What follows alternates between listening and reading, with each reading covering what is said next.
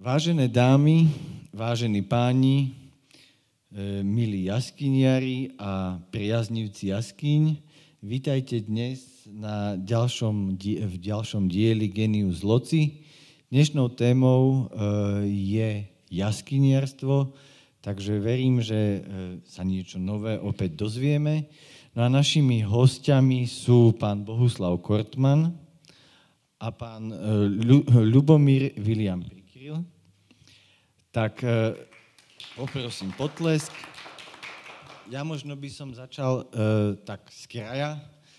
E, téma je jaskyniarstvo. Vieme, čo je predmetom jaskyniarstva. Už sam, sam názov to, pred, to, nejaký, to prezrádza. Sú to jaskyne. Ja som čítal a dúfam, že som si neza, nezapamätal milný e, milný údaj, ale na Slovensku máme evidovaných, je to pravda, 7100 jaskýň. Však toľko nemáme, hadam ani obci. ale teda, či je to tak? Je to tak, dokonca ich je určite už e, viac ako 7100 alebo 200, možno už 7500, lebo dá sa povedať, aj keď nie každú hodinu, ale možno každý týždeň pribudne nejaká nová jaskyňa. Môžem, teda, keď hovoríte, že každý týždeň pribúda nejaká nová jaskyňa, uh, ako sa objavujú jaskyne? Či iba náhodným pádom, alebo proste nejakým cieleným prieskumom, alebo je to v zásade len jedna jaskyňa, ale má veľa častí. Ak môžem teda, pán Prikryl. No myslím, že ste odpovedali na všetko. Lebo všetky tie spôsoby existujú, a respektíve existovali.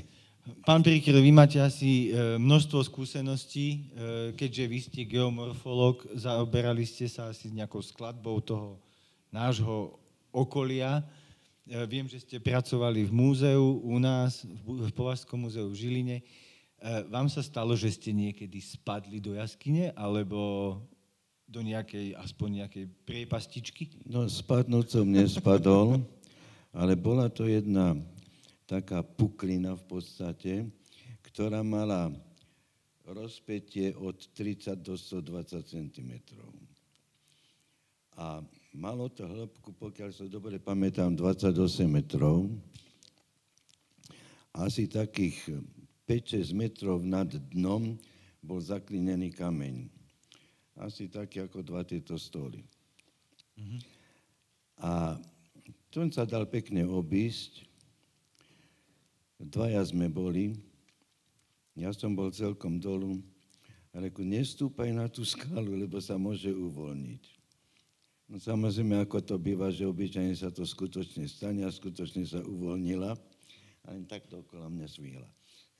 Oh, uh, ja som myslel, že t- takým uh, ako som ešte pred začiatkom našej relácie, keď sme sa tu bavili medzi sebou, že k takýmto témam, že prídeme až niekedy ku koncu, ale vidím, že sme e, e, adrenalinovo začali už hneď zo začiatku. E, opýtam sa na tie jaskyne. E, máme ich teda nespočetné množstvo rôznych e, geomorfologických vrstvách a zloženiach. Uh, najtradičnejšie sú asi tie krasové. Je to dané aj tým, že asi je to najjednoduchšie rozpustné. Chápem to správne? Že najľahšie sa tam tá jaskyňa vytvára. Ako taká jaskyňa vzniká? Ak teda môžem poprosiť pán Prikryl. No tak e, jasky, u jaskyn to nie je celkom jednotné, lebo mnohé jaskyne vznikajú vďaka tým geologickým pohybom, že sa vytvorí puklina a aj väčšia, že má normálne už tvar jaskyne, alebo že je to, e, že je to chemický proces, keď e, voda obohatená kysličníkom uhličitým rozpúšťa vápenec.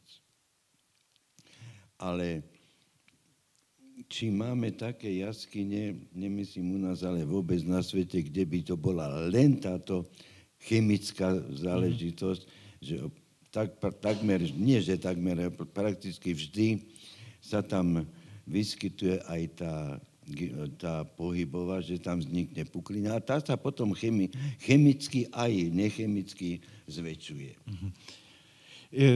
no a no, potom... Nech sa páči. Často sú tam iné príčiny, ktoré napríklad, keď hovoríme o jaskyniach, nehovoríme vždy o krase. Máme aj tzv. pseudokras, ktorý je nedaleko súľov. Mhm. Takže tam, tam je to také, že dno jaskyne, lebo tá jaskyňa vznikla nie vo Vápenci, ale v Zlepenci. Zlepenci. Hej? A ako, sa to, ako to vznikalo, tak sa tam aj hromadil, hromadili okruhliaky, na dne, ktoré vyplňajú dno jaskyne do hĺbky až do takých troch metrov. Mm-hmm. Predo mnou tam robili výkopávku, ja som tam tiež robil výkopávku a sme sa dostali do trojmetrovej hĺbky a to bolo v mieste, kde sa to až tak neočakávalo, lebo chcel som sa vyhnúť miestam, kde sa už kopalo. Čo som nevedel. Mm-hmm. Tak som orientoval tam, že túto zaručenie by nik nekopal. Tak, ale som, som tam ani prakticky nič nenašiel. Len nejaké drobné medvedie mm-hmm. zuby. Áno. E, bavili sme sa 7100, možno už 500 možno v tejto chvíli 501 e, jaskyň e, máme na Slovensku. E, máte medzi tými veľkým počtom tých jaskyň nejakú, že váš objav? Je to niečo ako, že ako majú horolezci, majú prvý stup, ja neviem, na nejaký vrch. Máte vy nejaký objav jaskinný? Ak môžem poprosiť, pán Kortman. No, objavom mám ja, alebo moji kolegovia jaskyniari. Práve nedá, teraz pred chvíľou prišiel aj Tomáš e, s Milkou, to sú jaskyniari z Terchovej, ktorí tiež chodia do Strážovských vrchov. Ehm, máme tých objavov viac a konkrétne aj Tomáš, alebo tuto Janko Kasák, ktorý, eh, s ktorými sme, som bol pri nejednom objave. Pravda, nie každý eh, objav, alebo každá jaskyňa je významná a zaslúži si, aby sme o nej teraz hovorili, ale určite boli medzi nimi aj také jaskyne, ktoré ehm, my prirástli k srdcu, alebo sa zapísali aj do nejakých tých, tých e, rekordných tabuliek, lebo to patrí tiež k jaskyniarstvu. Už ste spomínali predtým, než sme oficiálne začali sa rozprávať, že či e, skupiny medzi sebou, jaskyniarské skupiny medzi sebou nejako súperia. No určite máme nejaké také ambície, aby sme objavili niečo väčšie ako tí druhí, aby sme im ukázali, že sme lepší, alebo že sa nám viac darí.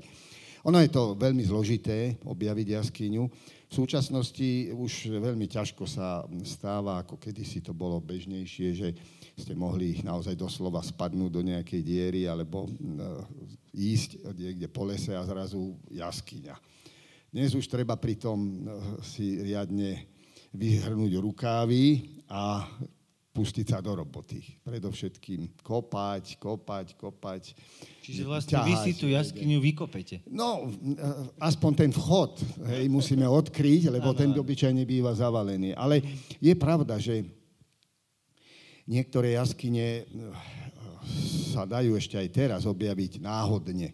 Ale väčšinou je to teda eh, kombinácia tých poznatkov, vedomostí, ktoré máme s poznaním toho terénu, z tých zákonitostí, o ktorých už sme tu hovorili, ale aj poznaním toho, čo je v nás. Čiže či si môžeme trúfnuť, ako teraz nedávno tuto s Tomášom, niektorí ste to možno už v televízii zachytili, v Strážovských vrchoch na vrchu Hrubá kačka sme mali e, také objavy, ktoré už stoja za to.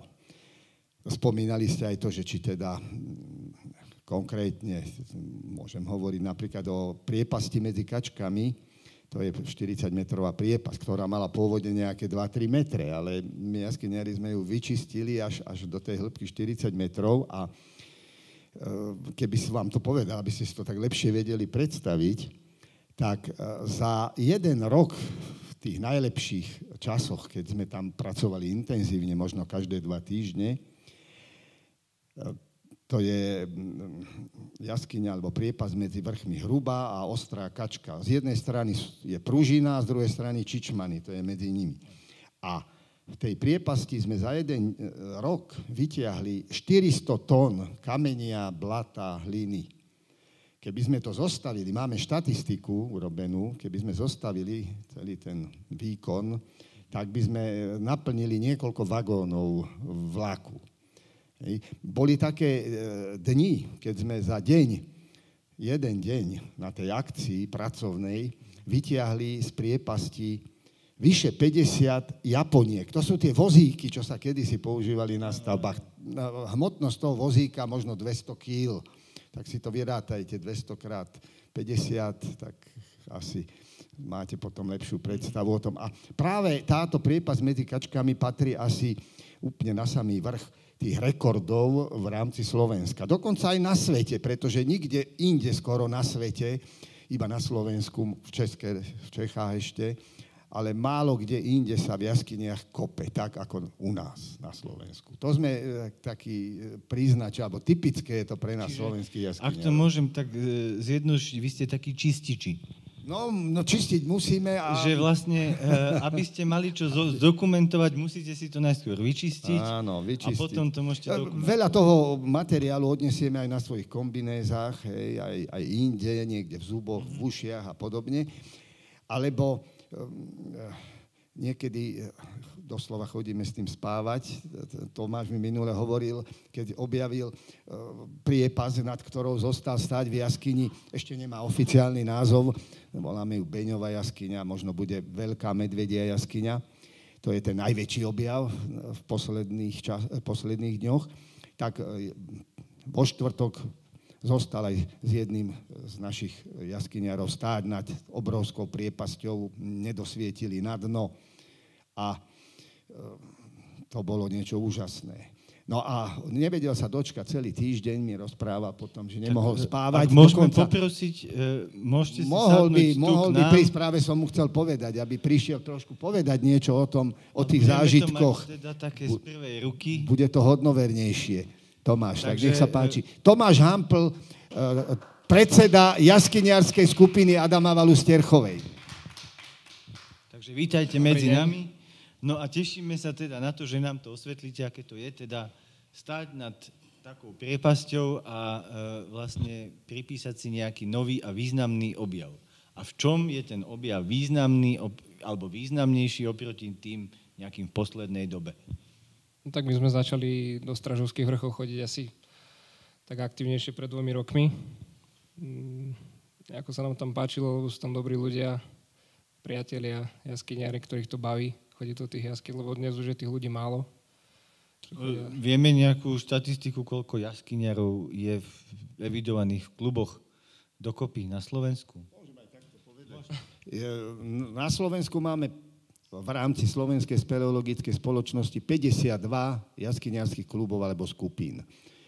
V súčasnosti ich členovia už pomaly sa blížia a počet tých členov sa blíži k tej cifre tisíc. No nie je ešte tisíc, už bude vyše 900 členov Slovenskej speleologickej spoločnosti a zároveň aj členov týchto jaskyniarských klubov.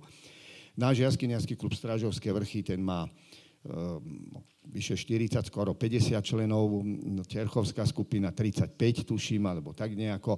V Žiline máme, keď už môžem povedať, doplniť túto informáciu o, to, o tieto údaje, v Žiline pôsobia dva jaskyniarské kluby, jeden sa volá Aragonit, jeho predsedom je Edo Piovarči, ten má okolo 24, myslím, členov. Potom je tu ešte Žilinský jaskyniarský klub, ktorého predsedom je Toma, uh, Tibor Pajtina, tých je menej, tých je tuším nejakých 12. E, A ešte tu na okolí, tiež už s dlhšou tradíciou, pôsobí jaskyniarský klub Varín, ktorého predsedom je Paľo Cvacho, pôvodne mal prísť aj on, ale zrejme to nestihol. Tých je asi 9 členov. Takže toto je asi to, čo ste chceli počuť. Takže môžeme sa vrátiť teda eh, k objavu E, tak nech sa páči, môžete hovoriť Tak to, čo môžete, aby, ja neviem teda, že či to podlieha nejakému utajeniu, že nehovorí sa o tom mieste, aby tam niekto sa nenahrnul a neskákal tam po prípade. Nešiel to sám bez nejakého vzdelania a praxe e, preskúmávať, aby sa mu niečo nestalo. Ja neviem teda, aké sú takéto tie legislatívne, ale k tomu sa ešte dostaneme, takže nech sa páči. Tak tie objavy už začali minulý rok v tých strážovských vrchoch v jaskyni Kamenný dážď. Tam sme mali dva objavy, tuto s Jankom Kasakom, ešte s nejakými chlapmi, aj s mojou budúcou manželkou Milkou, ktorá je tiež jaskyniarka.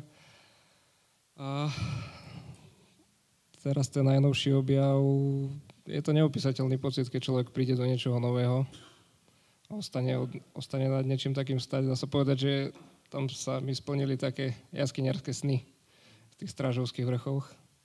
Bude to už hlboká jaskyňa, náročná jaskyňa. A naozaj celý týždeň som sa nevedel dočkať na tú ďalšiu akciu, kedy tam pôjdeme. Aj zo spánku som sa už budil, že stojím na tou priepasťou. A potom sme sa o týždeň stretli teda s lanami, so všetkým výstrojom sme E, Keď sa niečo také udeje, že objavíte jaskyňu, dostanete k tomu nejaký certifikát, alebo e, ja neviem, nejaký, nejak, nejakú ďakovný list, že ďakujeme, že ste objavili jaskyňu, alebo e, e, je to medzi tými jaskyniarmi nejako potom v povedomí, alebo ako, ako to je? tak nejako nedostaneme nič, žiadne ocenenie, ale Chvíľočku, nie, toto chceme počuť mladého človeka, ako to vníma on. Jaj, on ešte nedostal, ale dostane. Hej? Človek No. to hlavne robí, pretože ho to baví a naozaj s tými priateľmi sa tam stretáva. Je to vlastne človek ako jaskyniar sám nespraví nič. Je to naozaj tímová spolupráca a záleží na každom jednom tom človeku. ktorým Taký ten tým, koľko ľudí ide akože na takúto, Podľa toho, aké mož, sú... ak- možno na začiatok krátku výpravu, z ktorej sa stane takáto väčšia, že koľko vás pri tom potom funguje. Väčšinou tak traja, štyria chodívame, ale Mhm. pokiaľ je ten transport toho vykopaného materiálu nejaký väčší, tak viac ľudí tam je treba. A to potom teda funguje tak, že berete nejakých dobrovoľníkov, alebo musia byť všetci e, jaskyniari, alebo ako to, Že... Už je podľa obťažnosti tej jaskyne. Aha, Hej, a- čiže všetko má... Tiež nepustíte hoci koho, hoci kam. Jasné. Treba, Dobre. treba dbať hlavne na tú bezpečnosť. E, toto, lebo aj toto ma v istom zmysle zaujíma, e, že či to jaskyniarstvo je, že kvázi, ak to môžem nazvať, normálnou prácou, alebo je to len v podstate hobby koníček a popri tom vykonávate, ja neviem, prácu geológov, geodetov a neviem, rôznych výskumných pracovníkov, alebo že ako, ako to vlastne že čo ste v takom tom, by som povedal, bežnom živote? Či ste jaskyniari, jaskyniari, alebo ste vedecký, výskumný pracovník, jaskyniar. Tak Ak u tým- vás je to ako? Tým jaskyniarstvom sa asi uživiť nedá na Slovensku, čiže je to len hobby. Mhm. A človek musí chodiť popri tom do práce. E, A v podstate e, podmienka toho, aby sa človek stal jaskyniarom, je len e, pripojiť sa k nejakému klubu a byť nejakým aktívnym členom? Alebo... A tak viac menej byť aktívnym členom. no. Mhm. Lebo tých aktívnych je strašne málo. U nás je v skupine nejakých 37 a aktívnych je možno 5. Tak, ale tak máte úspechy za sebou, takže asi sa to oplatilo. No tak, e, ak môžem ešte poprosiť e, váš teda pohľad na to, že ako to je s tým, že keď niekto objaví jaskyňu, že či e, má nejaké nálezné, alebo... Lebo napríklad, e, keď sa nájdú archeologické e, artefakty, hej, teraz sa našiel veľký poklad pri hrade Likava, e, bol odovzdaný pamiatkovému úradu, nálezca má 100% z nálezného, tak či pri jaskyniach niečo dostane, či sa má na čo tešiť, alebo No, no, už som- vie, že nič nedostane. Som rád, že túto tému sme načali, lebo... Že či to nejak štát trebárs, alebo niekto, kto je nad jaskyniarmi, že či to nejakým spôsobom ocení. No, takto, začnem trošku z, z minulosti. Keď sme objavili na Strážove, najvyššom vrchu Strážovských vrchov, jaskyňu s takým čudným názvom Četníková svadba, tak sme dostali, dostali sme ďakovný list od, eh, vtedy to bol, myslím, tajomník Slovenskej speleologickej spoločnosti Joško Hlaváč. Nám napísal ďakovný list. Bolo zvykom v minulosti dávať aj taký certifikát hej, o, objave pre tých, ktorí ten objav, ktorým sa podaril ten objav. Ideme sa teraz k tejto, k tejto praxi vrátiť. Čiže budeme zrejme aj takýmto spôsobom oceňovať tých, ktorí dosiahli takýto úspech. Ale máme na to aj iné prostriedky. Máme napríklad e, čestné uznania, máme strieborné medaily, máme zlaté medaily, dokonca máme aj čestné členstvo e, v rámci Slovenskej speleologickej spoločnosti. Ale v súčasnosti, e, pretože pred rokom či dvoma sa nám podarilo získať na našu činnosť centrálnu výnimku.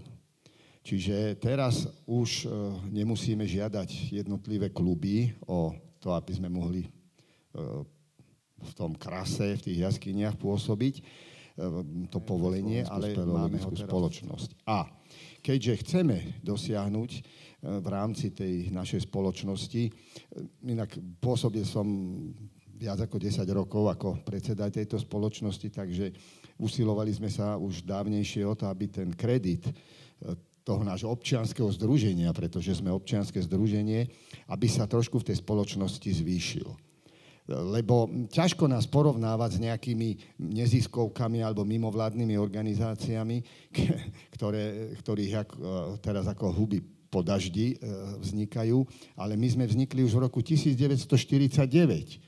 A keby som rátal ešte jaskyniarský zbor v rámci KST, L, hej, tak to bol ešte 44. rok. No, takže to už nejakú históriu máme. Teraz budeme mať zase tiež nejaké to výročie.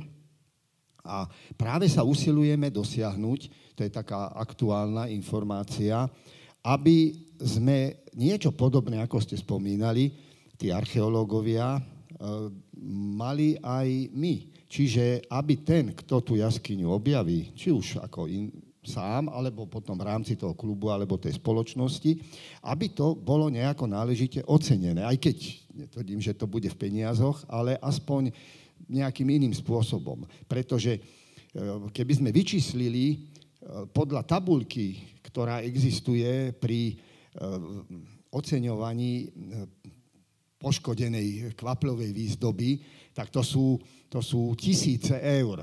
Možno v prípade celo, celej slovenskej speleologickej spoločnosti za rok, ktorá objaví niekoľko kilometrov, desiatok kilometrov chodieb v nových v jaskyniach, alebo iné úspechy, ktoré máme nielen objavovanie, ale robíme ochranárskú činnosť.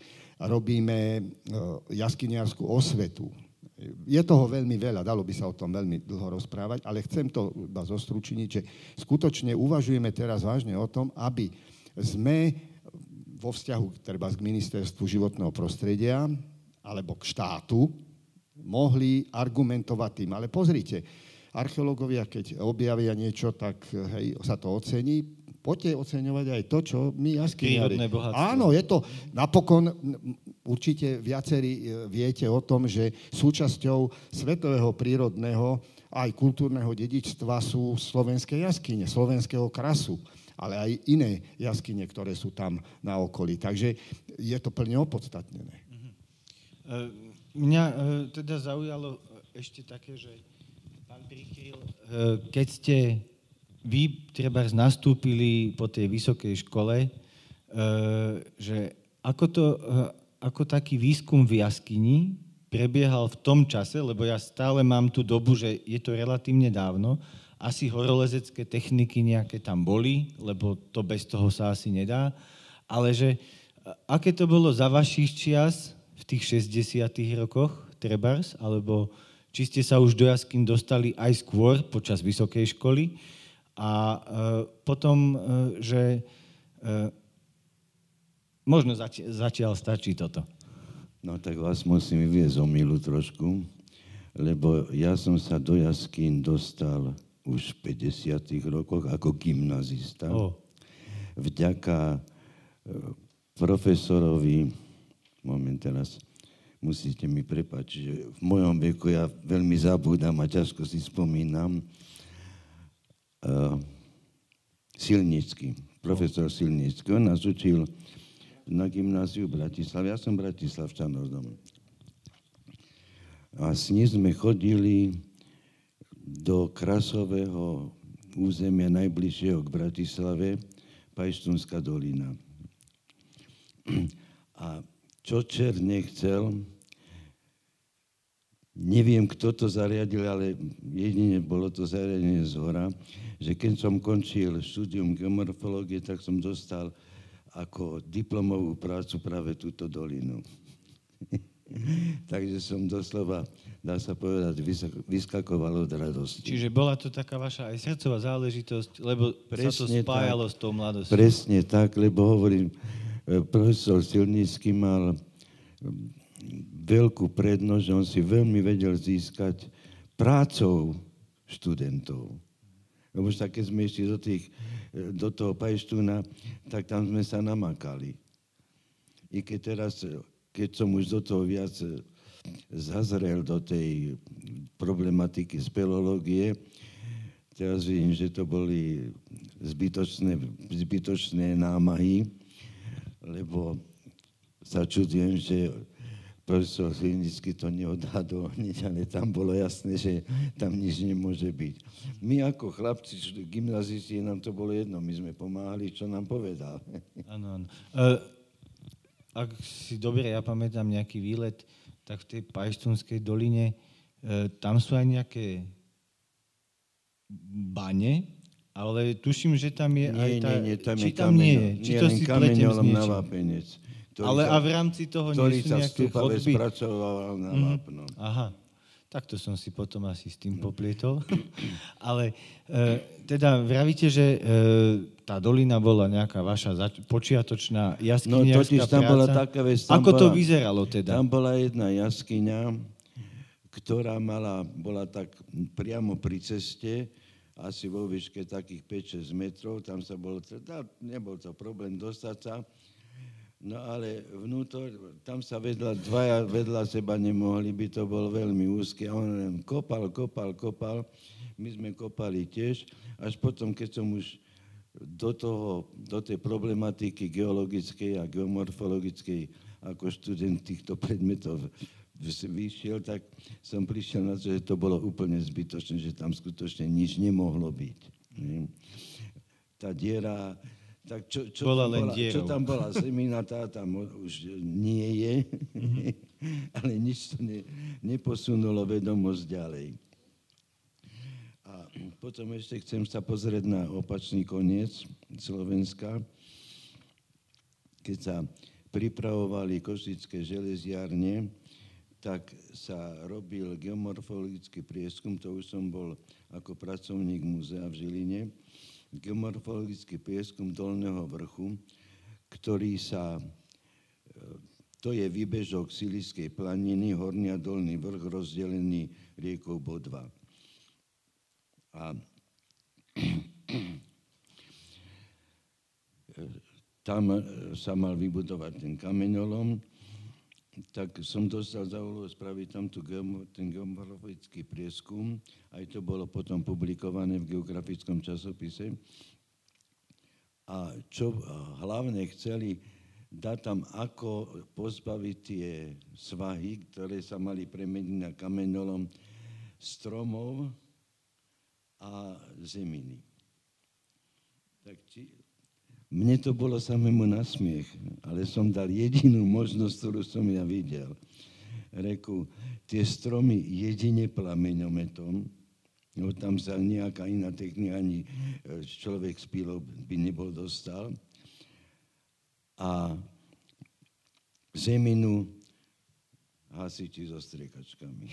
Je tak. Ja už som predpokladal niečo výbušnejšie. E, ja som si už predstavil hneď nejakú nálož. Ale teda... No ale to som ešte nedokončil, že na tom dolnom vrchu, úplne na konci toho výbežku, tam som opísal tri jaskyne, že sa nachádzajú tri jaskyne, viac som tomu nevenomal, lebo nič moc to bolo. Až potom som raz v slovenskom krase to bolo, alebo už neviem, kde publikované, bolo písané o prikrylových jaskyniach. Jaskyňa Lubomír, jaskyňa William jaskyňa prikryl. Reku, ďakujem. Tak e, minimálne toto ja je... som od nich len písal, ale som ich nepomenoval. Áno, ale že tak, e, takto ste boli ocenení hej. za nález jaskyne. A, a dosiaľ sa tie, tie tak volajú. Uh, ja sa opýtam uh, možno od koho ďalšieho, pán Kvrtman, že uh, čo všetko sa v tej jaskyni vlastne nájde. Že ja predpokladám, čiže kopu zeminy, podľa toho, v akej teda vrstve sa to nachádza. Určite tam budú nejaké kostrové ostatky, lebo tam niečo popadá, tak to tam zahynie, to si ja tak predstavujem. Sem tam nejaký človek, ktorého tam sotia, lebo za tie tisíce liet nejaký človek sa mohol vyskytnúť okolo. A potom, čo ešte? Poklady, ja neviem. E, vieme, že tí jaskyni ľudia žili v tých jaskyniach, máme dodnes, máme v domici, máme krásne uhľom malované e, malby, svetá chodba, neviem, jak všetko sa to nazýva. E, čo všetko teda môžeme nájsť v tej jaskyni? No, v, v jaskyni e, sa môže naozaj nájsť veľa zaujímavých vecí. Ehm, už ste spomenuli napríklad e, človek. Hej. Či už nejakého kostrové zvyšky, ako napríklad tej priepasti medzi kačkami, kde sme v hĺbke okolo 20 metrov našli tých kostí naozaj ľudských neúrekom. Um, dokonca na jednej z lebiek ležala stará sekera, celá hrdzavá, aj tá lepka bola od nej hrdzavá a archeológovia ju datovali do druhej polovice 15. storočia. Čiže nejaká stredoveká vražda? No, alebo... Nevedno, či tam... Je to síce ďa... nie alebo ďaleko... Alebo drevorubač, ktorý sa potkol a spadol. Ne, tam bolo veľa, aj ženy tam boli medzi tými e, e, obeťami. Ale kúsok odtiaľ je suchá dolina, v ktorej e, Hunsaga s Plavčíkom, to boli tí Janošikovi, hôrni chlapci, dvaja z nich, tí tam za, postrelili farára z Domaniže a ten potom zomrel. A za to bol odsudený Janošik. Áno, Janošik, presne tak. Ale e, tieto kosti boli staršie, čiže, lebo to bol začiatok 19. storočia, toto muselo byť teda skôr. Ale napríklad v ďalších jaskyniach, už tuto e, doktor Prikry spomínal jaskyne v Zlepencoch, v Súľovských Zlepencoch, máme také jaskyne nie ďaleko odtiaľto, pri Zemianskej závade, nedaleko Domaniže, medzi Domanižou a Povazkou Bystricou sú dve jaskyne, temné, veľká, malá, temná. A v tej veľkej sme pred pár rokmi vykopali z nejakej pukliny, kam sa e, bežný návštevník nemohol dostať, starý kahanec banícky, alebo ťažko povedať. Tak e, tiež sme to dali do... Ten klasický olejový. Klasický olejový, taká nádobka, mm-hmm. taká nádobka, do ktorej sa položí knôt a bol tam aj držiak na sviečku. A dali sme to do múzea, do Mikuláša, múze, Slovenské múzeum ochrany prírody a jaskyniarstva. Je teraz ten kahanec tam vystavený. A podľa tých odborníkov nie je vylúčené, že je dokonca, e, má pôvod niekde na Balkáne, a že to môže byť aj z bronzovej doby. Mm-hmm. Takže to sú ďalšie možnosti, čiže nejaké tie archeologické nálezy v jaskyniach, to je pomerne časté. Kosti, paleontologické mm-hmm. nálezy. Ehm, špeciálne tuto som doniesol tie e, skladačky informačné o Pružinskej dúpnej jaskyni. Táto jaskyňa je známa práve výskytom veľkého množstva kostí vyhnutých šeliem jaskyných e, medveďov a jaskyných levov. Ktoré Ursus sú, speleus. Ursus speleus a Pantera spelea. Tieto kosti sú staré možno aj 40 tisíc rokov. A je ich tam veľmi veľa. Už asi, možno aj už to bude aj 10 rokov sa tam vykonáva paleontologický výskum, aj v súčasnosti prebieha. A tie kosti máme vystavené aj na našej jaskyniarskej základni kúsok od tej jaskyne. Pružinská dúpna jaskyňa. A ešte, ak dovolíte, ano. ešte by som dokončil. Práve e, každoročne v tejto jaskyni e, koncom júna robíme deň otvorený, máme deň otvorených dverí spojený s koncertom jaskynným. Tento rok to bude znova 30. júna v nedeľu. Budeme tam mať e, dýchové kvinteto, sláčikové kvarteto. A čo je mimoriadne zaujímavé, a súvisí to s tými kostiami, to tam budeme mať skutočne kostru jaskyného leva. Takže ty... A komplet, to som sa chcel objať, že komplet, kompletnú, alebo, lebo kompletná. viem, že my v múzeu máme, vďaka pánovi Prikrylovi, máme presne Ursus Peleus, áno. E, niekoľko kostí, lebiek, dokonca jednu lepku máme vo veľmi dobrom stave, až takom, že mm-hmm. v tak zachovanú e, sú len, tuším, dve na Slovensku a e, že e, teda či vám sa podarilo už dať dokopy celého? No, má to trošku zložitejší postup. A s kým všetci, ano. s kým vlastne spolupracujete na tom, aby, aby či to dokážu či to dokážu uh, jaskyniari sami všetko dať dokopy? Nie. Toto už, takúto otázku ste už aj šťastí mali, že či my jaskyniari sme zároveň aj odborníkmi v tých jednotlivých profesiách. Geológia, archeológia, paleontológia, je to veľa, hydrológia a podobne. Najdú sa medzi nami aj takí, samozrejme. Aj historici, aj, aj archeológovia, aj geológovia, geofyzici a tak ďalej. Ale väčšina dobrovoľných jaskyniarov má svoje civilné zamestnania, ktoré nesúvisia s jaskyňami. Preto našu pomoc alebo spoluprácu vyhľadávajú tí odborníci. Čiže tí, čo nevedia tam zísť, ale radi presne, o tom píšu. Presne tak. My ich tam sprevádzame, my im zabezpečujeme ten servis, nosíme im tam kadečo, lebo... Čiže Dionys aj... Štúr je u vás pravidelne zákazníkom.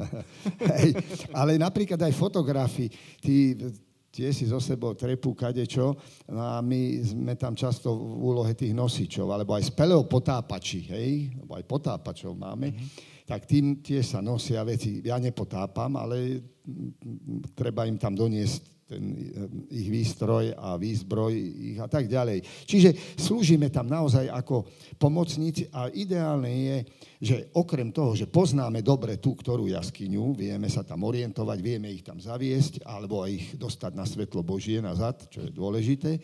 Dosť. Aj s tými poznatkami, ale aj zároveň my im pomáhame, hej, vyslovene tam, aby sa tam niekam dostali na tom lane, ale mnohí z nás už pri tom, že sme spolupracovali s nimi, napríklad veľmi často som chodil do jaskyň s doktorom Bartom, známym slovenským speleoarcheológom, takže som sa niečo priučil. Od geológov som sa zase naučil niečo iné, napríklad doktor Bela, ktorý je profesionálnym pracovníkom správy slovenských jaskyň, aj vynikajúci geológ, geomorfológ.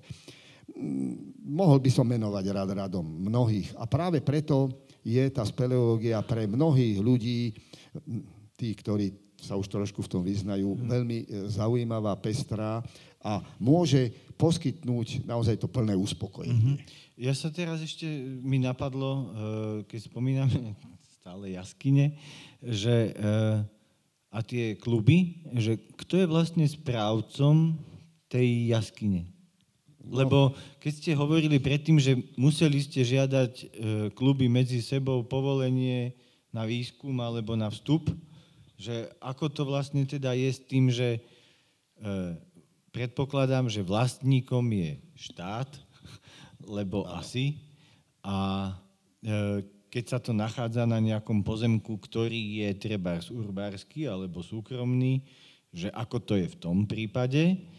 A potom, že e, kto je toho správcom, alebo aj vo všeobecnosti, že všetkých jaskýň, mm-hmm. čiže spadá to pod asi ministerstvo životného prostredia?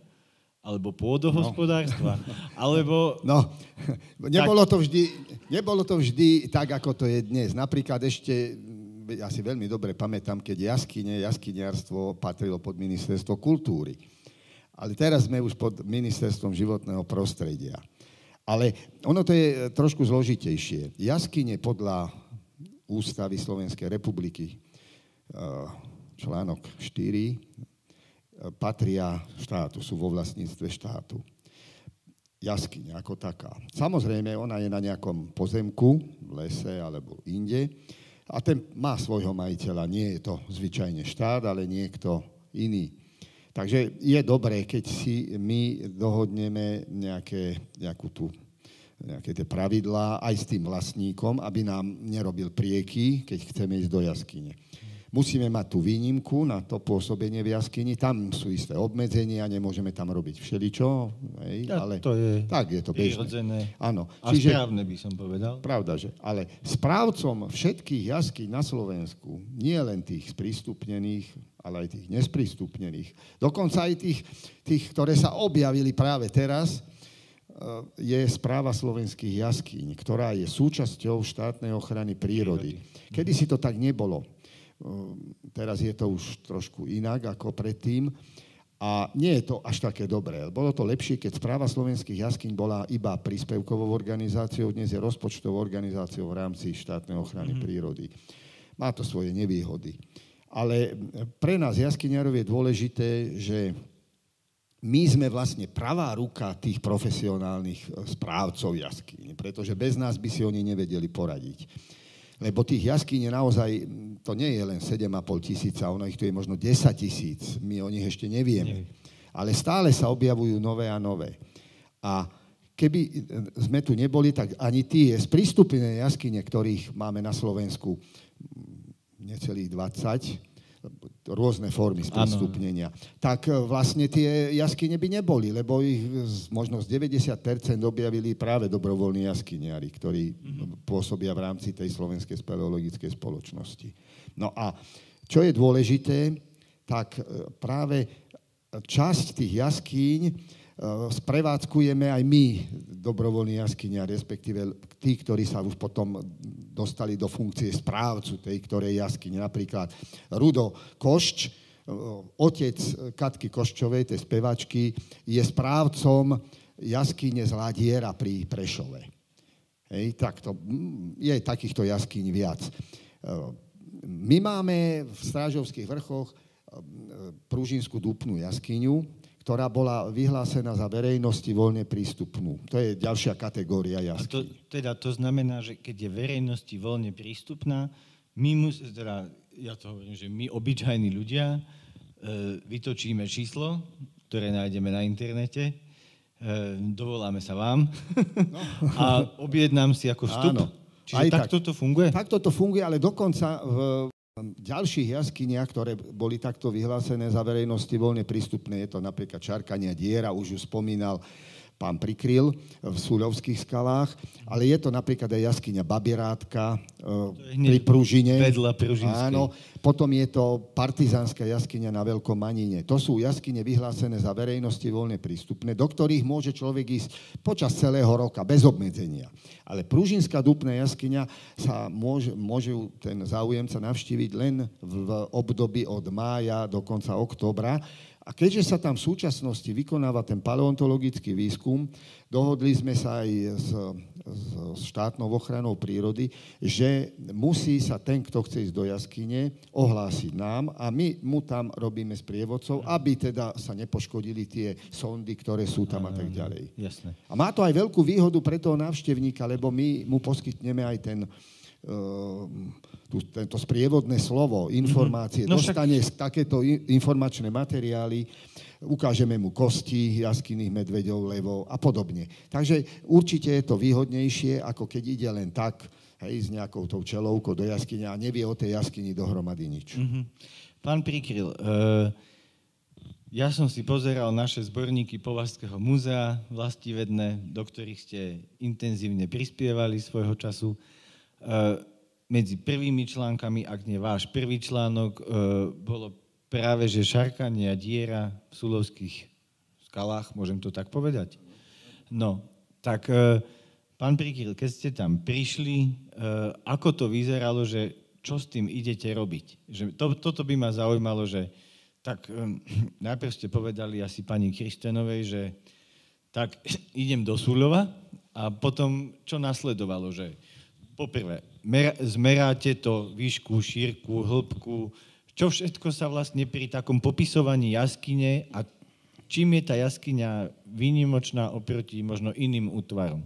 Takže ak môžeme ešte toto. Tak tam sa tie rozmery, to sme zmerali, hej, to napríklad výšku sme nemerali, to sme odhadovali, ale tie odhady boli myslím, že až veľmi presné. Máte to v oku, vravíte. No hej, tak to, to zase nebola až taká výška, keby to malo nejakých 30 metrov, tak to by som si netrúfol odhadnúť, ale tu to, bolo pod 10 metrov, takže to sa odhadnúť dá. Hej. Tam potom sme mali problém v tom, že v, v jaskyni sa už kopalo. Ale nevedeli sme kde. Tak sme zobral, som zobral miesto nad tým, nad predpokladaným miestom a tam samozrejme, samozrejme nič nenašli. Pár zúbkov, to bolo všetko. No a akurát to, že sme sa dostali do hĺbky nejakých dvoch, troch metrov, čo bola vrstva toho štrku, to boli normálne okrúhliaky, lebo však tá jaskyňa je v zlepencoch. No a Hovorím, až, až tak veľa sa odtiaľ... Čiže eh, čo všetko, tam, čo všetko sa odtiaľ vyniesie? Tam bola alebo... ešte, viete, český, Koľko to trvá taký český geografii, dvaja, mena si nespomeniem, viem, že obidvaja boli na P. Oni tam robili výskum ešte pred vojnou. A aj sú publikované tie ich, tie ich eh, poznatky ale nebolo to zase až také svet, svetoborné, ale na druhej strane zase nám nedávali na nejakú nádej, že, že tam budeme mať nejaké úspechy, i keď oni už tam našli napríklad čelusť medveďa, dokonca sa tam našla jedna čelusť, ktorú sme, pardon, to nebolo, to bolo to bolo v tomto v Nízkych Tatrách, bo tam sme našli jednu čelus, ktorá bola síce uvedená ako čelus jaskinného medveďa, ale bola to čelus nejakého jelenia alebo podobného živočícha. Mm-hmm. Katka bola úplne taká až do špica išla, nebola, nemala tú mohutnosť tej mesožiravej medvedej, medvedej, medvedej kosti. Áno. E, pán Perikl, máte nejakú takú, že vašu obľúbenú jaskyňu? Že ktorá je vám taká, že na ňu máte najlepšie spomienky, či je to... No pozrite sa, ťažko, mla... ťažko povedať. Mladého veku, keď sme, alebo kedy? Keď sme boli ešte ako gymnazisti, s profesorom Silnickým sme spomínali, e, hovorili, ako som už spomenul, sme chodili do Pajštúna, do e, tamojšej jaskyne, bola to podľa tvaru vstupu do jaskyne sme hovorili trojuholník, ktorá nejaké... On tam tedy chcel, že tam bude druhá Demenová, ale my sme mu to už ako gymnazisti vyvracali, že to neprichádza do úvahy, že tam nie sú na to predpoklady, čo je pravda. No a potom ako študent geografie my sme mali taký veľmi zaujímavý, zaujímavý priebeh štúdia. Ja som sa prihlásil na štúdium geografie. Keď sme prišli e, na jeseň do školy, tak sme zistili, že študujeme hydroklimatológiu. Po troch semestroch nám to prehodili na pedagogický smer zemepis biológia. Takže sme to mali veľmi pestré, ale my sme si pri tom už, keď sme mali, my sme boli veľký ročník, sme boli štyria. Tak to je mohutný dva, ročník. Dvaja študovali ekonomickú geografiu, dvaja sme mali na fyzickej geografii. No a boli sme cez prázdniny, to sme boli ako na brigáde, sme to mali aj normálne cestovné účty a to ešte aj nejaký honorár. Sme robili výskum Demenovskej jaskyne, Demenovskej, pardon, Demenovskej e, ľadovej jaskyne. A sme tam robili mikroklimatický výskum.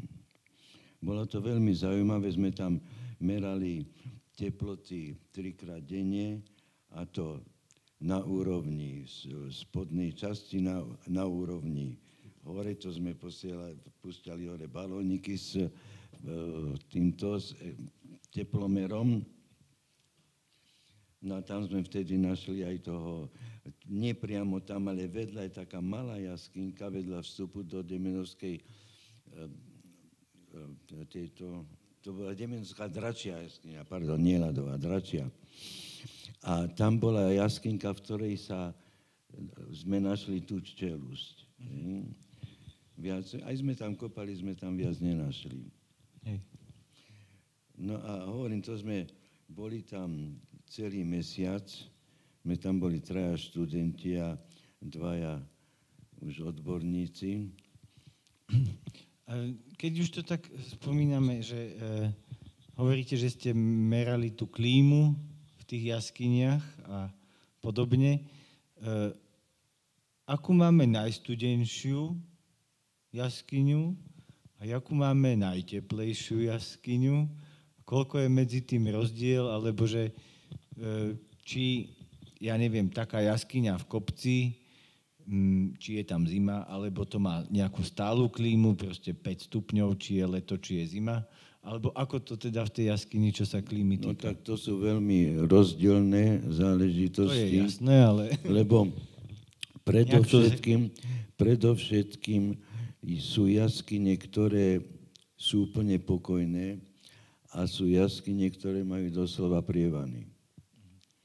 A už to hovorí, že tá jaskyňa s prievanom, že tá, tá bude veľmi, tá teplota závislá od vonkajšej teploty, čo pri tej pokojnej jaskyne nemusí byť, tam môže mať celý rok rovnakú teplotu. Mm-hmm. Aj po väčšine máva. Ale ako náhle jaskyňa, aj že tam nie sú nejaké veľké pohyby vzduchu, ale má pomerne veľký otvor vstupný, tak tam zase sú veľké rozdiely teplotné v priebehu roka. Ale, ale sú samozrejme, lebo keď je to otvorené, tak má tam voľný prístup vonkajší vzduch. Pán Kurtman, aj na vás bude taková podobná otázka, že ktorá jaskyňa je teda vaša obľúbená alebo vaša srdcovka? A kde vás vlastne môžeme, je jasné, že asi to bude niečo v Stražovských vrchoch, tam vás môžeme nájsť najčastejšie, ale že či máte ešte nejakú proste jaskyňu, ktorá vás mimoriadne oslovila a nie z vášho regiónu, po prípade aj mimo Slovenska, či ste navštívili nejakú jaskyňu, ktorá vás skutočne dostala. No, ak dovolíte, najprv by som nadviazal na to, čo sme teraz pred chvíľou mm-hmm. počúvali, alebo ste hovorili. Uh, taká zákonitosť platí pre jaskyne, že teplota v jaskyni je vlastne e, rovnaká zvyčajne, ako je priemerná teplota pri vchode do jaskyne. Čiže bežne to takto platí. Čiže už z toho vidno, že čím je jaskyňa vyššie položená, tým je tá teplota v jaskyni nižšia. Pravda, už e, doktor Prikryl povedal, že to závisí aj od vchodu, aká je orientácia a, a vchodu, aký má tvar jaskyňa, ak má ano. vrecovitý tvar smerom dolu a otvor má obratený na sever a tak ďalej. Nie je tam prúdenie vzduchu, takže môže sa tam vytvoriť ľad a udržať sa tam aj počas celého roka, dokonca ho tam môže ešte pribúdať. Ale sú zase jaskyne, ktoré sú nízko položené, a je tam prievan, hej, prefukuje to, tak e, to zase môže znamenať, že tá teplota tam môže byť vyššia. Priemerne sa tá teplota pohybuje tesne pod nulou, ako v tých ľadových jaskyniach, alebo jaskyniach s ľadovou výplňou, lebo to nie sú práve ľadové jaskyne, tie sú niekde v ľadovcoch. Ale potom sú tie jaskyne, ktoré majú teda nejaký taký hydrotermálny pôvod, kde je, sú teplé hej, vody, alebo napríklad v Budapešti, pod Budapešťou sú jaskyne mm. takého. Však tam boli kúpele rímske áno, už odjak živa. Áno, takže je to rôzne, ale e, tá teplota sa pohybuje od nás od tej zhruba pod, tesne pod nulou až po nejakých, po nejakých 10, 12, 15 stupňov. Hej. No, No a k tým uh, ďalším jaskyniam, ktoré teda ma nejako oslovili, tak samozrejme je to predovšetkým, alebo sú to predovšetkým jaskyne, ktoré, uh, s ktorými sa spája moja aktivita. Čiže tam som mal šťastie, úspech spolu s ďalšími jaskyniarmi a podarilo sa nám objaviť napríklad tú jaskyňu Četníková svadba, ehm, neskôr sme ju spojili so Strážovskou priepasťou a v súčasnosti tá jaskyňa je najdlhšou jaskyňou alebo najväčšou jaskyňou v Strážovských vrchoch, meria skoro 1300 metrov. A to bol naozaj veľký objav, ktorý eh, mnohým odborníkom urobil trošku aj škrt cez ich tie teoretické eh, výpočty, úvahy, pretože podľa nich sa tam taká jaskyňa nemala nachádzať. No ale vidí, že príroda je naozaj veľká čarodejníčka, že teda vedela si to zariadiť a urobiť takúto veľkú jaskyňu niekde tam v podzemí. Podobne to platí aj o tej jaskyni, o ktorej hovoril aj Tomáš Hampl, eh, ktorá tiež zrejme ešte prepíše nejaké tie tabulky, lebo už teraz má hĺbku okolo 130 metrov a vzhľadom na to, že leží v nadmorskej výške vyše 1000 metrov a ten výškový rozdiel až k Pružinskej dúpnej jaskyni je veľmi vyše 400 metrov, tak je možné, že tam ešte bude rozsiahlý jaskyný systém. Čiže Četníková svadba určite pre mňa znamená veľmi veľa, lebo sme sa tam aj narobili, ale mali sme aj úspech. Podobne aj tá priepas medzi kačkami, e, ktorú kedysi e, profesor Unkovič, e, ktorý ma učil na priemyslovke, pomenoval, lebo on sa venoval prírode, on vydal aj knižky o prírode, bol to znalec prírody, no, milovník prírody, tak e, ju nazval, že Kortmanka. Takže to je vlastne jaskyňa, ktorá takýmto spôsobom mi tiež hej, prischla. No ale sú to aj ďalšie jaskyne, samozrejme, predovšetkým v tých strážovských vrchoch. Teraz na tej hrubej kačke máme kamenný dážď, ktorý je porovnateľný, alebo povedal by som ešte krajší, jaskyňa ešte krajšia ako jaskyňa Otcova ktorú sme pokladali, alebo ešte aj teraz pokladáme mnohí za najkrajšiu vyzdobenú jaskyňu v Strážovských vrchoch. Ale... Môžem sa spýtať, v čom spočíva výzdoba také jaskyne? No, je to... Či sú to len... Aha. Áno. No. Aha. To sú fotografie Tomáša, ktorý tu sedí medzi nami. Takže je to, e, sú to stalaktity, stalagmity, stalagnáty, jaskinné perly, e, sintrové jazierka, všelijaké náteky. Čiže vlastne je viac menej veľa. E, všetko, čo... A v týchto jaskyniach je všetko, alebo iba jeden druh? Je tam skoro všetko, určite nie všetko, lebo toho je veľmi veľa, ale odborný výraz na kvaple alebo na e, výzdobu je e, sintrová výplň, alebo vôbec výplň jaskyň, hej? čiže ona je vyplnená všeličím, hej? Aj, alebo z paleotémy, tých výrazov je veľa, ale predovšetkým ide o tie kvaple. Väčšina ľudí posudzuje krásu jaskyne podľa kvaplov. Máme aj takú, že čisto kamennú, že bez chlapcov. Sú aj bez, e, dokonca... Že vlastne je, je to len džura. E, mnohé jaskyne, už to tu aj e, doktor Prikry naznačil, nie sú vytvorené len vo Vápencoch alebo v Krasových horninách, ale napríklad aj v Žule a tam výzdoba nie je. Hej. Jaskyne môžu byť aj v láve, dokonca niekoľko kilometrov a desiatok kilometrov dlhé lávové jaskyne poznáme. Alebo jaskyne v ľadovcoch. Takže je toho veľmi veľa a tie typické krasové jaskyne, to sú samozrejme predovšetkým jaskyne vytvorené vo Vápenci, ale aj v Sadrovcoch napríklad. Hej, alebo v Soli, solnej jaskyne, nedávno nejaká informácia o takýchto jaskyniach niekde v Izraeli.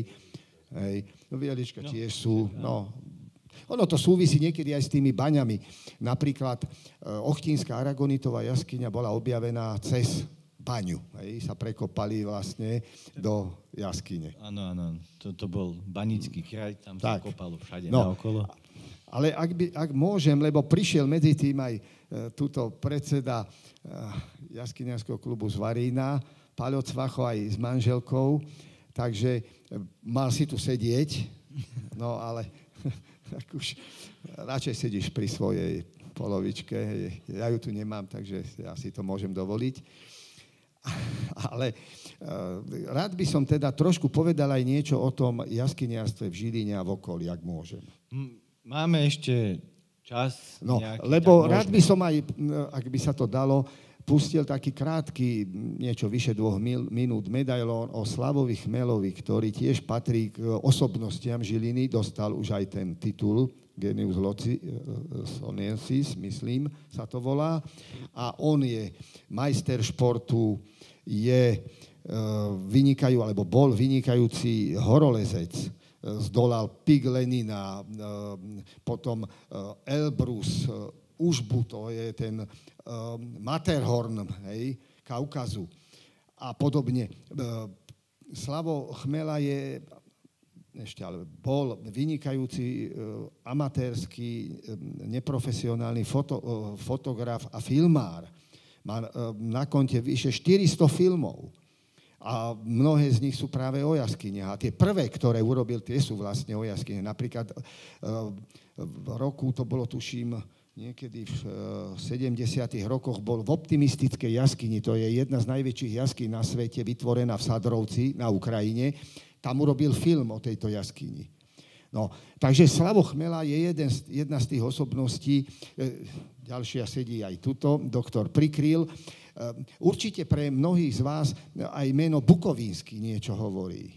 Hej doktor Vojtech Bukovínsky, ktorý sa narodil v Bytarovej, kúsok odtiaľto a e, žil v Lietave. Bol vlastne jeden z prvých e, jaskyní, dokonca profesionálnych jaskyniarov, pretože na začiatku 50. rokov, tuším od 51. do 54.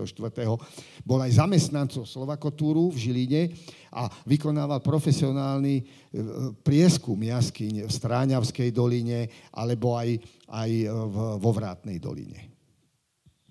Tu by som trochu oponoval, lebo práve doktor Bukovinsky, on, on si normálne, že on je tu rozkaz, na rozkazy, čo som mu nemohol povedať, lebo ja som v tom zase bol konzervátor ochrany prírody v rámci kraja. Nie? Takže ja som mal rozhodne väčšie právo, ako mal on a on to nechcel priznať, lebo on to objavil, takže on tu mal prvenstvo. On mal také divné, divné doklady na všetko a veľmi, veľmi ťažko sa s ním spolupracoval. Prakticky sa s ním spolupracovať ani nedalo. Môžem potvrdiť, ja ho, som ho síce e, živého, e, som sa nestretol s ním, ešte kým žil, v 89. roku zomrel, ale máme jeho pozostalo, sme získali celú od jeho manželky a, a céry, takže máme písomnosti všetky a vieme, čo on napísal, aj e, korešpondenciu. Včera som bol s Milanom Veličom, ktorý dlhé roky bol vedúcim Eh, jaskyniarského klubu Dubnica nad Váhom a práve doktor Bukovínsky tam objavil májovú priepasť a potom tam bádal, kým sa s Milanom Veličom neposekali a už potom tam nikdy sa neukázal tento uh, doktor Bukovínsky. Ale nesporne má veľké zásluhy na tom, že vlastne tu v okolí Žiliny, v Stráňavskej doline, mm-hmm. vo Višňovskej doline, vo Vrátnej doline, v Turskej doline a aj na Mojtíne v Strážovských vrchoch urobil kus práce a hodne propagácie pre bežných E, ľudí, lebo on hodne publikoval v tlači, nielen v odbornej, ako slovenský, slovenský kras, aj tam je napríklad, aj v tomto čísle je správa o činnosti jaskyniarskej skupiny, ktorá tu pôsobila v Žiline. Takže on má nesporné zásluhy, ale sú tu aj ďalší. Určite by sme mohli hovoriť, a Paľo Cvacho by mi potvrdil, že Ivan Cvacho túto v Žiline tiež pôvodne to boli horolesci, ktorí tu turisti, ktorí tu fungovali ak, predovšetkým ako, ako ľudia, ktorí mali radi prírodu, ale potom ich začali baviť aj jaskyne a venovali sa aj ním vlastne. Ty si taký pokračovateľ toho. Podobne to bol, bol to Adam Valo v Terchovej, ktorý v 80, 98. roku zomrel. On tiež zanechal výraznú stopu v jaskyniarstve tu na okolí. Dokonca, a to je taká perlička, to, keď vám to poviem, tak mi ani veriť nebudete asi. Viete si predstaviť trošku jaskyňu, rúru, hej, sama skala, ktorou sa valí obrovské množstvo vody. Tam nepočujete vlastného slova, voda je tesne nad nulou, hrozná zima, hluk. A časť tej chodby, e, ja hovorím o jaskyni nad Vyvieračkou vo Vrátnej doline. Časť tej chodby je vyplnená celá vodou, čiže je tam sifón. A tento Adam Valo, bez toho, že by mal potápacký výstroj, nemal ani oblečenie, nemal ani nejaký špeciálny lampáš, e, baterku zabalenú, zabalenú v nejakom igelite. Nemal nič, čo dnešný, e, bez čoho tí spelopotápači do jaskyne nejdú a do tej ľadovej vody sa ponoril, pritom nevedel, aký ten sifón dlhý je, aký je hlboký, nič, tá voda ľadová. No, to, takýto výkon e, sa nikomu ešte nepodaril, človeku, ktorý to prežil, lebo on to prežil na počudovanie. Neviem, koľko mal ten sifón, 12 metrov? Alebo tak. No to je neskutočné. Viete si to predstaviť? v takej vode úplne naslepo ide, čo tam to baterko veľa nevidela. Či sa vôbec vynorí. Keby sa nemohol vynoriť, tak tam skončí. Však koľky e, spelopotápači výkonní zahynuli, napríklad Žikeš v Demenovskej doline, e, Nešvera v Teplici v Muránskom krase a bolo ich veľa. No a e, Adam Valo naozaj bol zakladateľom tej skupiny v Terchovej, oblastná skupina číslo 16, ak sa nemýlim. A dnes majú pokračovateľov. Práve ehm, Tomáš Ampl je ehm, súčasný predseda, ehm, prebral žezlo po otcovi Milky Števkovej, po Ondrovi Števkovi, ktorý roky pôsobil ako vedúci tejto skupiny. Paľo Cvacho je vedúci tajomník, hej? Či vedúci? Tajomník. Či už sa to, ako, ako sa to zmenilo?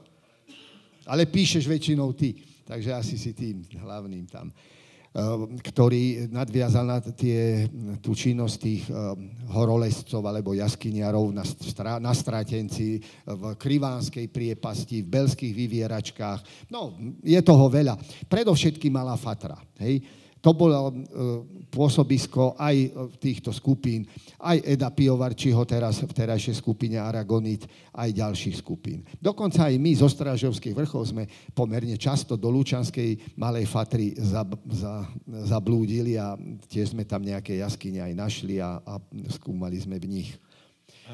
Mňa teraz iba zaujalo, že e, aká jaskyňa je vlastne najbližšia k Žiline?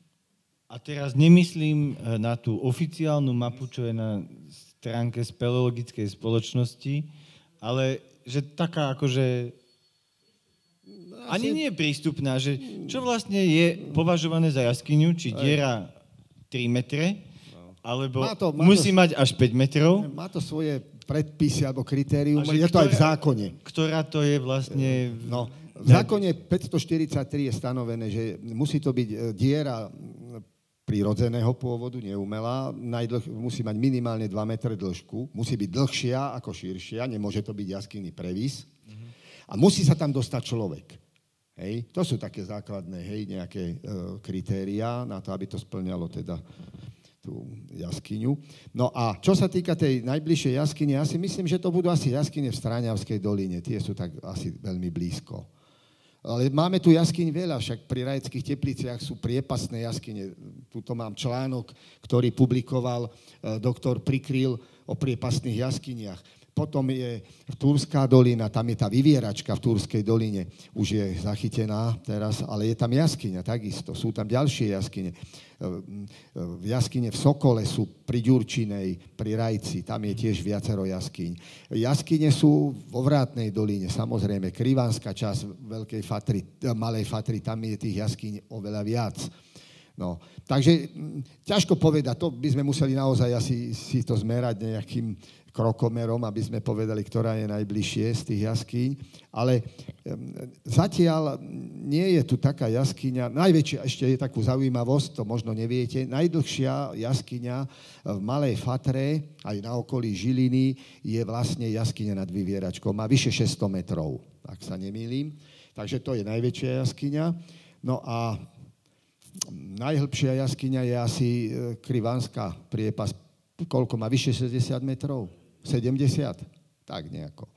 No, tak to sú jaskyne, v ktorých aj pôsobil aj, aj doktor Prikryl ešte, aj Bukovínsky, aj ďalší, aj tí nasledovníci jeho, e, či to už boli členovia spevého klubu Malá Fatra, potom bol tu Minotaurus, ten sa oddelil od Terchovskej skupiny. Napokon aj Varínska skupina vznikla vlastne odčlenením od e, tej pôvodnej skupiny z e, Terchovej.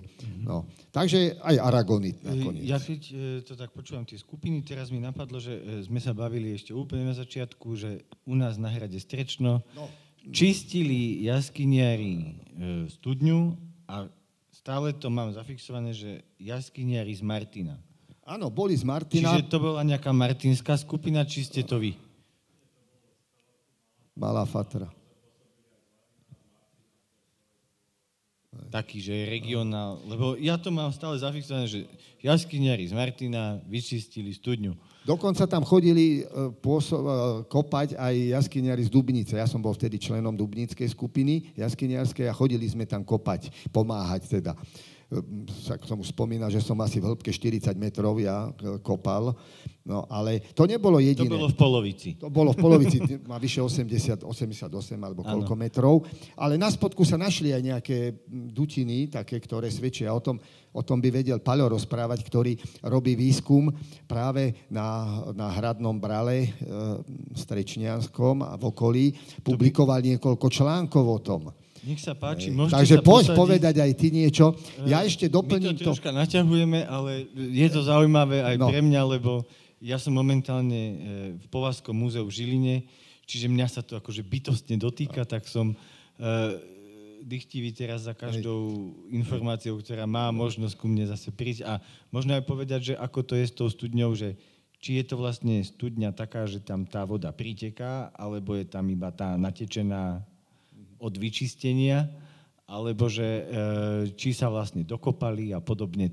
Toto, hneď hneď odovzdám mikrofón Paľovi, ale ešte doplním jednu informáciu na Lietavskom hrade pôsobila, alebo v rámci teda e, toho združenia Lietavského hradu pôsobili aj jaskyniari zo Žilinského jaskyniarského klubu, ktorí tam kopali, nie síce studňu, pravdepodobne ide o cisternu, hej, takže ju čistili a e, kopali tam, ale určite viac informácií zaujímavých má Paľo, pretože on sa venuje tomu strečnu a tých informácií má oveľa viac. Tak, vítajte, nech sa páči, máte slovo. Takže k tomu strečnu ma to zaujala tá studňa.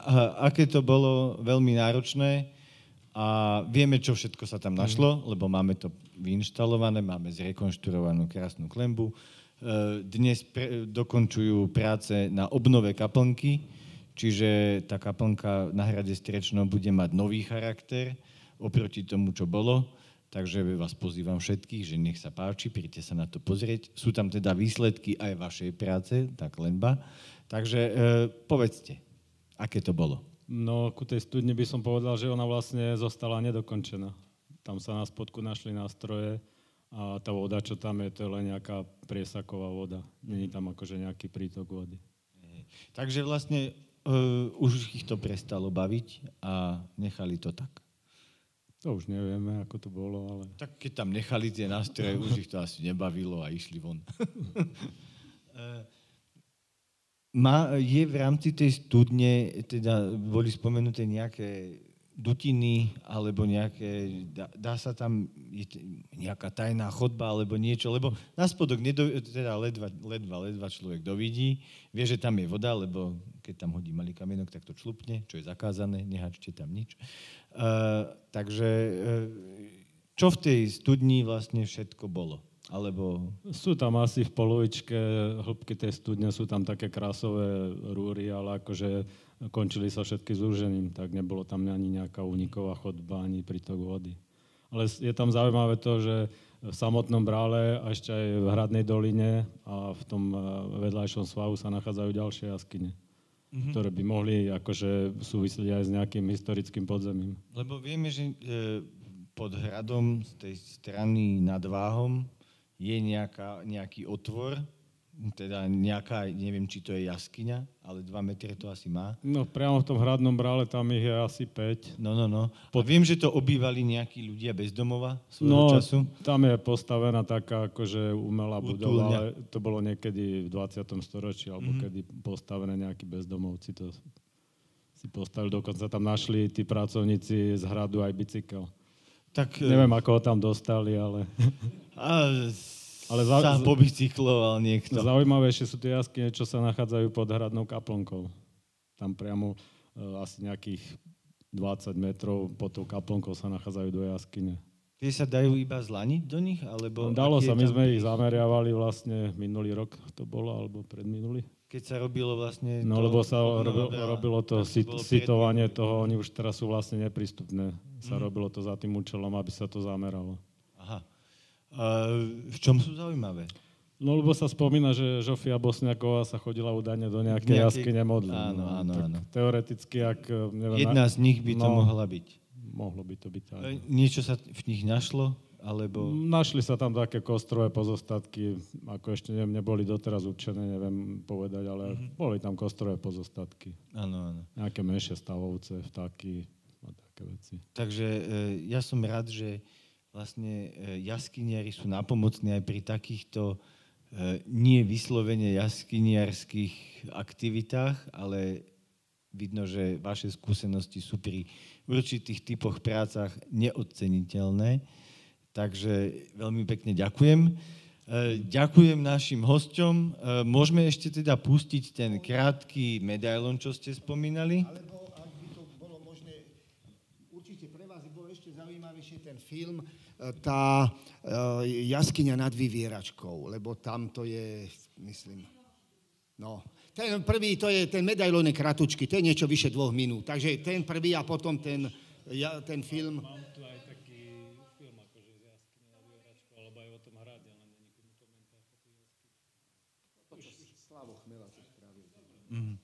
No a, a skôr, než si to teda uh, pustíme, lebo je možné, že uh, to nejako tak plynule potom ukončíme, ja chcem teda poďakovať našim hosťom, uh, že ste tu boli. Ďakujem všetkým vám, že uh, ste boli takí pozorní poslucháči.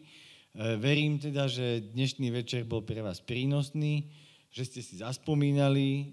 Verím, že teda jaskyniarské kluby budú mať úspech pri objavovaní nových prírodných krás každý týždeň. Hej, takže verím, že ešte ich objavíte, tých jaskyň, o mnoho viacej a že bude to skutočne tak, ako doteraz sa darilo, že určite aspoň jeden alebo dva alebo koľko tých objavov budú zásadné pre celé Slovensko. Takže, a možno aj svet. Takže e, ďakujem ešte raz a už iba teda si pustíme ten medailónik. Poprosím potlesk pre našich hostí.